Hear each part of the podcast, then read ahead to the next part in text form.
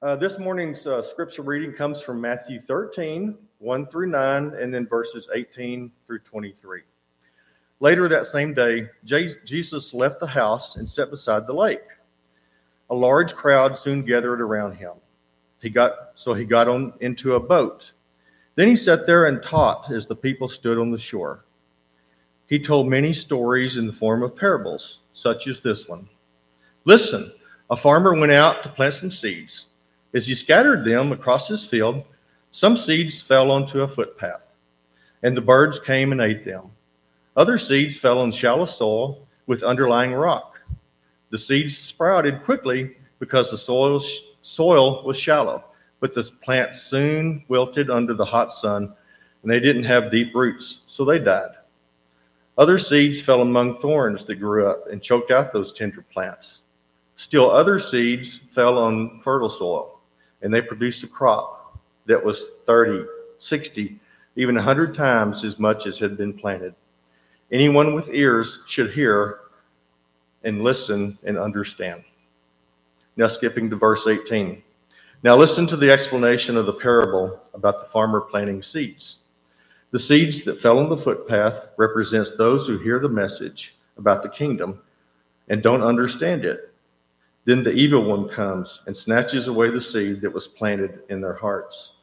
The seed on the rocky soil represents those who hear the message and immediately receive it with joy. But since they don't have deep roots, they won't last long. They fall away as soon as they have problems or are persecuted for believing God's word. The seed that fell among the thorns represents those who hear God's word, but all too quickly the message is crowded out by the worries of this life and the lure of wealth, so no fruit is produced. The seed, that, the seed that fell on the good soil represents those who truly hear and understand God's word and produces a harvest of 30, 60, or even 100 times as much as been planted. May God bless the reading of this word.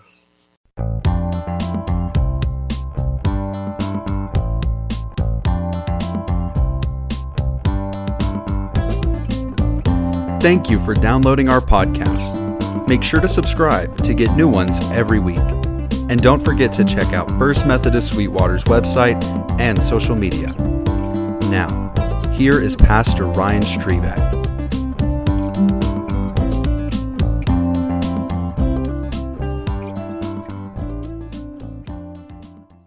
One of the things you can notice by driving around the county, or if you know some farmers uh, in the county, then you've probably heard about it. But we are on the other side of cotton planting season. All right. So thanks be to God. Uh, you all you all made it, uh, and and here we are in uh, in in July, and.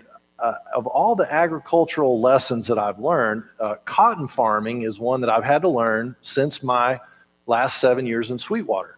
I grew up in an area where we didn't have a lot of cotton, and my family didn't wasn't involved in raising cotton and cattle don't eat cotton so i was not uh, that privy to the cotton operation. So i've enjoyed my cotton farming education. I'm still very much a novice uh, but i'm learning and i appreciate all i'm looking around at all the faces of people that have taught me about cotton in this congregation and so i appreciate it very much. But cotton planting cotton growing cotton harvest is all a very vulnerable process, just like all farming. Uh, but I turned to our good friends at Texas A&M uh, in their research department. Notice I didn't say anything bad about the university, Russ. I know you appreciate that.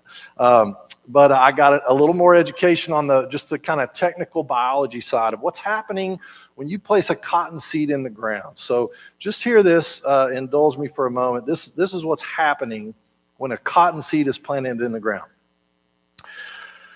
Once the seed is placed in the ground, the miracle of seed germination begins.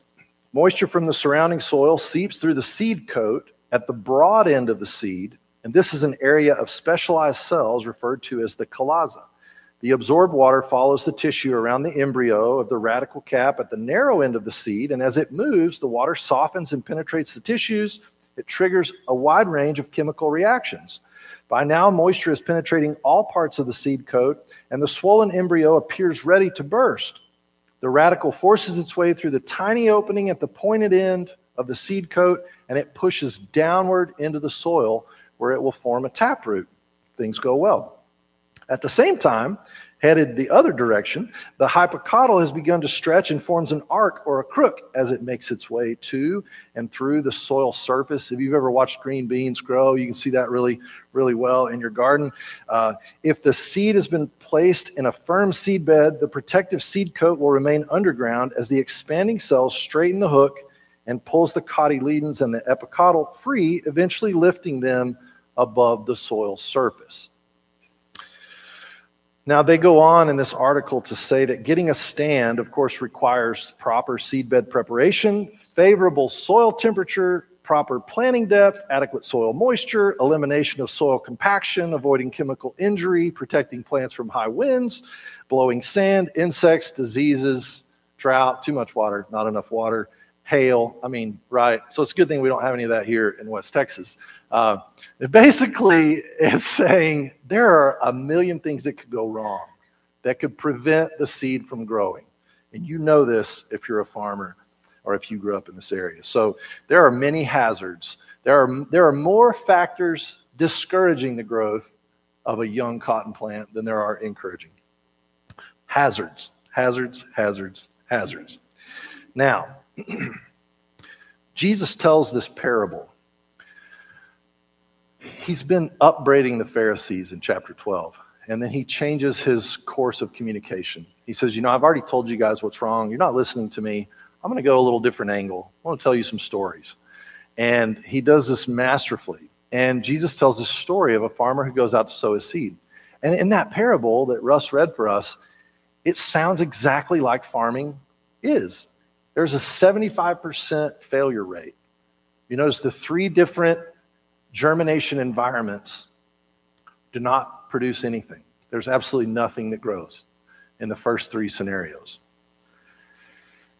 Hazards. So, this parable, Jesus intends for us to sit with, right? If he could just come out and say what he wanted to say and explain it to us in a technical, algebraic way, if that was the best way for the Word of God, for the Word of Jesus to get into our hearts, then Jesus would have just done that. And we'd have it right there in nice algebra form. But He knows there are some things that just require time. There are some things about the kingdom of heaven that just require germination. They require patience. They require more than one growing season. And so we are invited, in listening to the parable, as the disciples are, to be patient, to receive what he's saying, to sit with the parable, to wrestle with the parable, to argue with the parable, to find ourselves in the parable and be discouraged because, oh my goodness, that is me. And then also to be encouraged to say, oh, but there's hope. I have another shot at this. Right? We work with the parable, and the disciples are doing this to try and understand why are you talking to us this way? And Jesus explains the different reasons why it's important for our faith, for our imagination to be engaged, to use this vehicle called parables, or I like to think of them as riddles.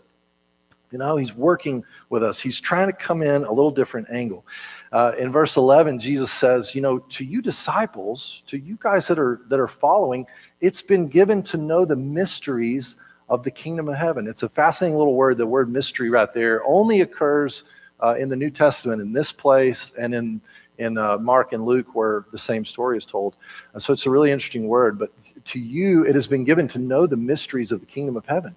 Like I, I'm sharing everything with you. You, there's nothing that the kingdom of heaven is holding back from you disciples because you are listening. You are here. You're following. He says, now the Pharisees, they're not listening, right? They think they've got it all together. And so I'm telling them a story, and they, you know, maybe they'll come around, but so far, I'm, I'm speaking in this way that they're not going to understand. It's not going to grow their faith to hear this story. It's going to grow your faith to hear this story. And you're going to, you're going to lean in, and the Pharisees are just going to lean back even more. He even says, you know, to those who have, more will be given, you disciples, y'all that are listening. And to those of you that don't have, even what you have will be taken away. He says, Pharisees, you're, you're coming out about it all the wrong way. And so you're never going to get there, even just with a little more effort or whatever else. So the Pharisees are. Uh, they're hard-hearted and so like one of the planting scenarios they they don't have room in their hearts for roots there's no room in the terrain of their of their hearts for roots to develop And so it's kind of that hard pan problem. And so they that's not going to work for the Pharisees. And also, uh, if the seed does germinate and it begins to grow, they're so they're so caught up in the show of things. They're so they're so caught up in the external appearance that it chokes out anything that's trying to grow. So they kind of they're caught up in these two scenarios. So he says the Pharisees have all this zeal and all this energy that they think is for God, but it's going in the wrong direction. So, you know, you can drive as fast as you want to towards New York and you're never going to get to San Diego. That's that's what Jesus is saying. Like, you, you more effort is not going to help you here because you got the wrong target. The thing is not working. So a farmer went out to sow his seed. Uh, as we see, if you've ever scattered seed, or when you when you're filling your seed cart, or you're you know you're planting your garden seeds and you spill the package, or your five year old tries to eat what's in the package or whatever. I guess that's more like two or three year old. Um, maybe my, my five year olds were very advanced. They were still eating seeds, maybe, but I don't know. No, um, you know, so their, their seeds get spilled and scattered, and you realize like they might, they might, you know, think, well, that, that might germinate, but it's probably not. The birds are going to get to it or it's going to blow away before it germinates. And Jesus said, this is like, you know, when we pray for protection from the evil one, in the Lord's Prayer, this is a real thing. The evil one loves to snatch the word of God before it ever has a chance to grow in us. You know, it's, it's before it ever has a chance to settle in and begin to germinate, uh, the devil loves to just take that word away and just maybe convince us that we're not hearing correctly, that, oh, that's not worth your time. And then sometimes the seed begins to germinate and it comes up quickly. It's in shallow soil, surrounded by rocks, so it has a lot of pressure, not enough depth for a root. And so when it gets really hot in July, that plant withers and dies because it doesn't have root. And when Jesus explains this, he says, uh, "These are the people that don't have any root in themselves. They don't. They don't have depth in the heart, and so there's no room for something else to grow."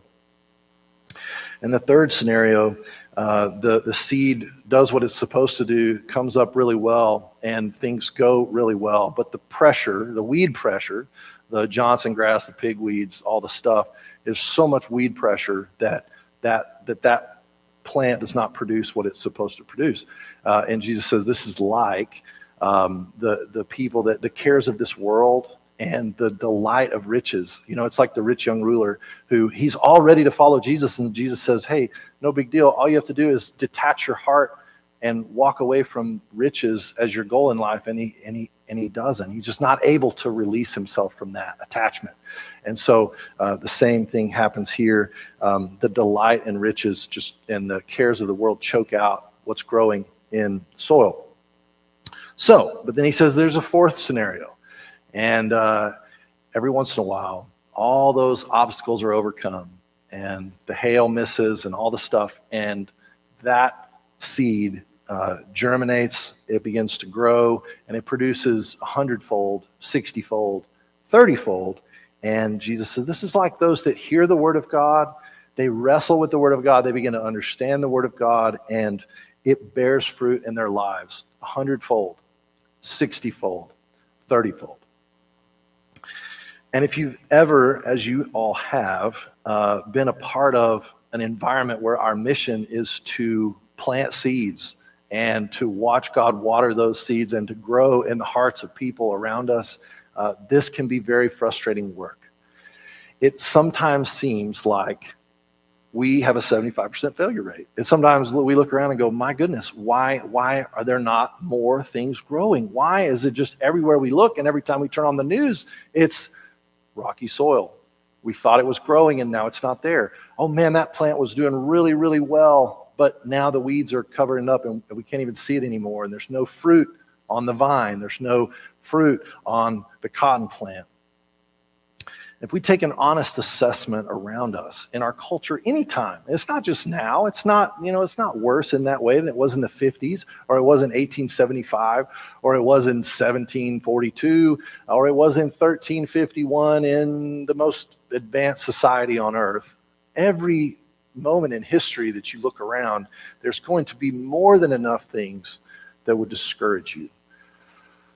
Infant mortality rates, um, wars, the, the way that people treat each other in families when there's a bitter disagreement. There's all things we could spend all day making that long, long list. It's almost as if 75% of the stories are just tough stories, really hard stories.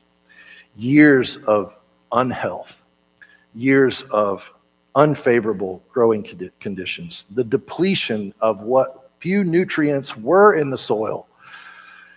And it's just so easy to get discouraged. Uh, many of you, if you've farmed, you know, you've taken over a farm that someone else farmed, or you've leased a farm that was somebody else's, or you inherited a farm that you've never farmed before, and you realize, oh my goodness, this farm has been really in rough shape. You know, this was not farmed well. It's going to take years for us to get this farm back where it's healthy enough to grow what it really should grow. Can be very discouraging. And it's vulnerable work. You know, this work that Jesus is leading the disciples into, it's it's not work that can just be done on the surface level. It's work that takes all that is within us, the depths of our own souls. And so, therefore, we take risks. And man, it's risky. And I don't know about you, but that's not a fun thing for me to be vulnerable, to think about really risking what's the deep things inside of me in order that they might connect with the deep things of God, that they might be part of the mystery of God and what's growing in the world it's easier just to keep things on the surface, at least for me. It's just easier to kind of cross your T's, dot your I's, and just move from one day to the next and not invest at the soil level.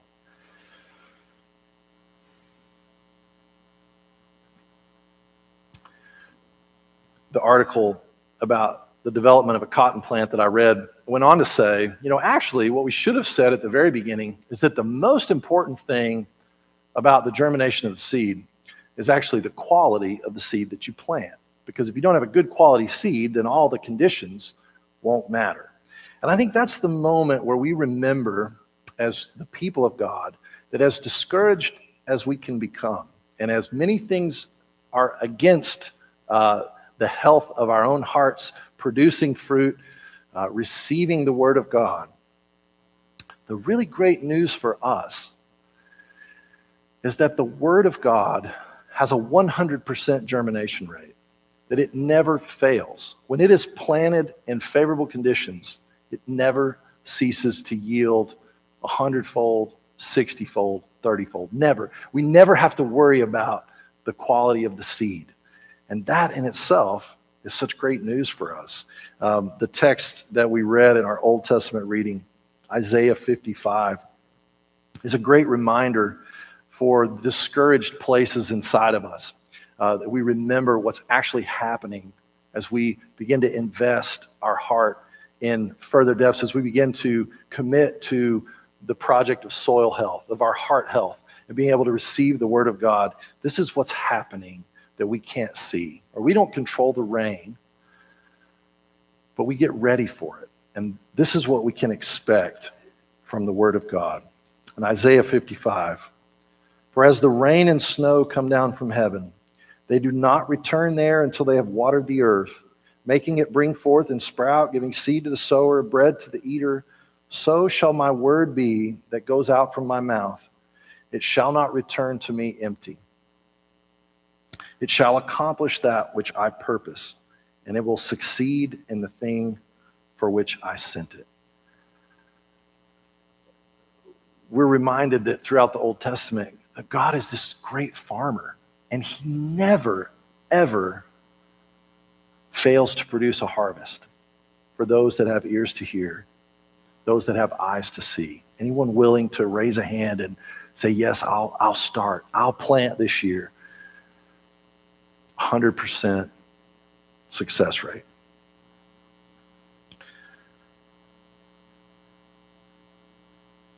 Moreover, the seed that is planted in our hearts is none other than the Word of God, Jesus Christ, right? The one who became incarnate, the living Word, who was born of a virgin, who lived among us. And then, like any seed, before it can produce, it must die. And Jesus did that. And we, we are witnesses to that fact. And that seed of the life, death, and resurrection of Jesus begins to grow in us. It changes who we are, it transforms the world around us. For those who have ears to hear and eyes to see. This is life changing news. Thanks be to God. So may we listen, may we take to heart the word that is spoken in us and around us. May we receive the word in the soil of our hearts.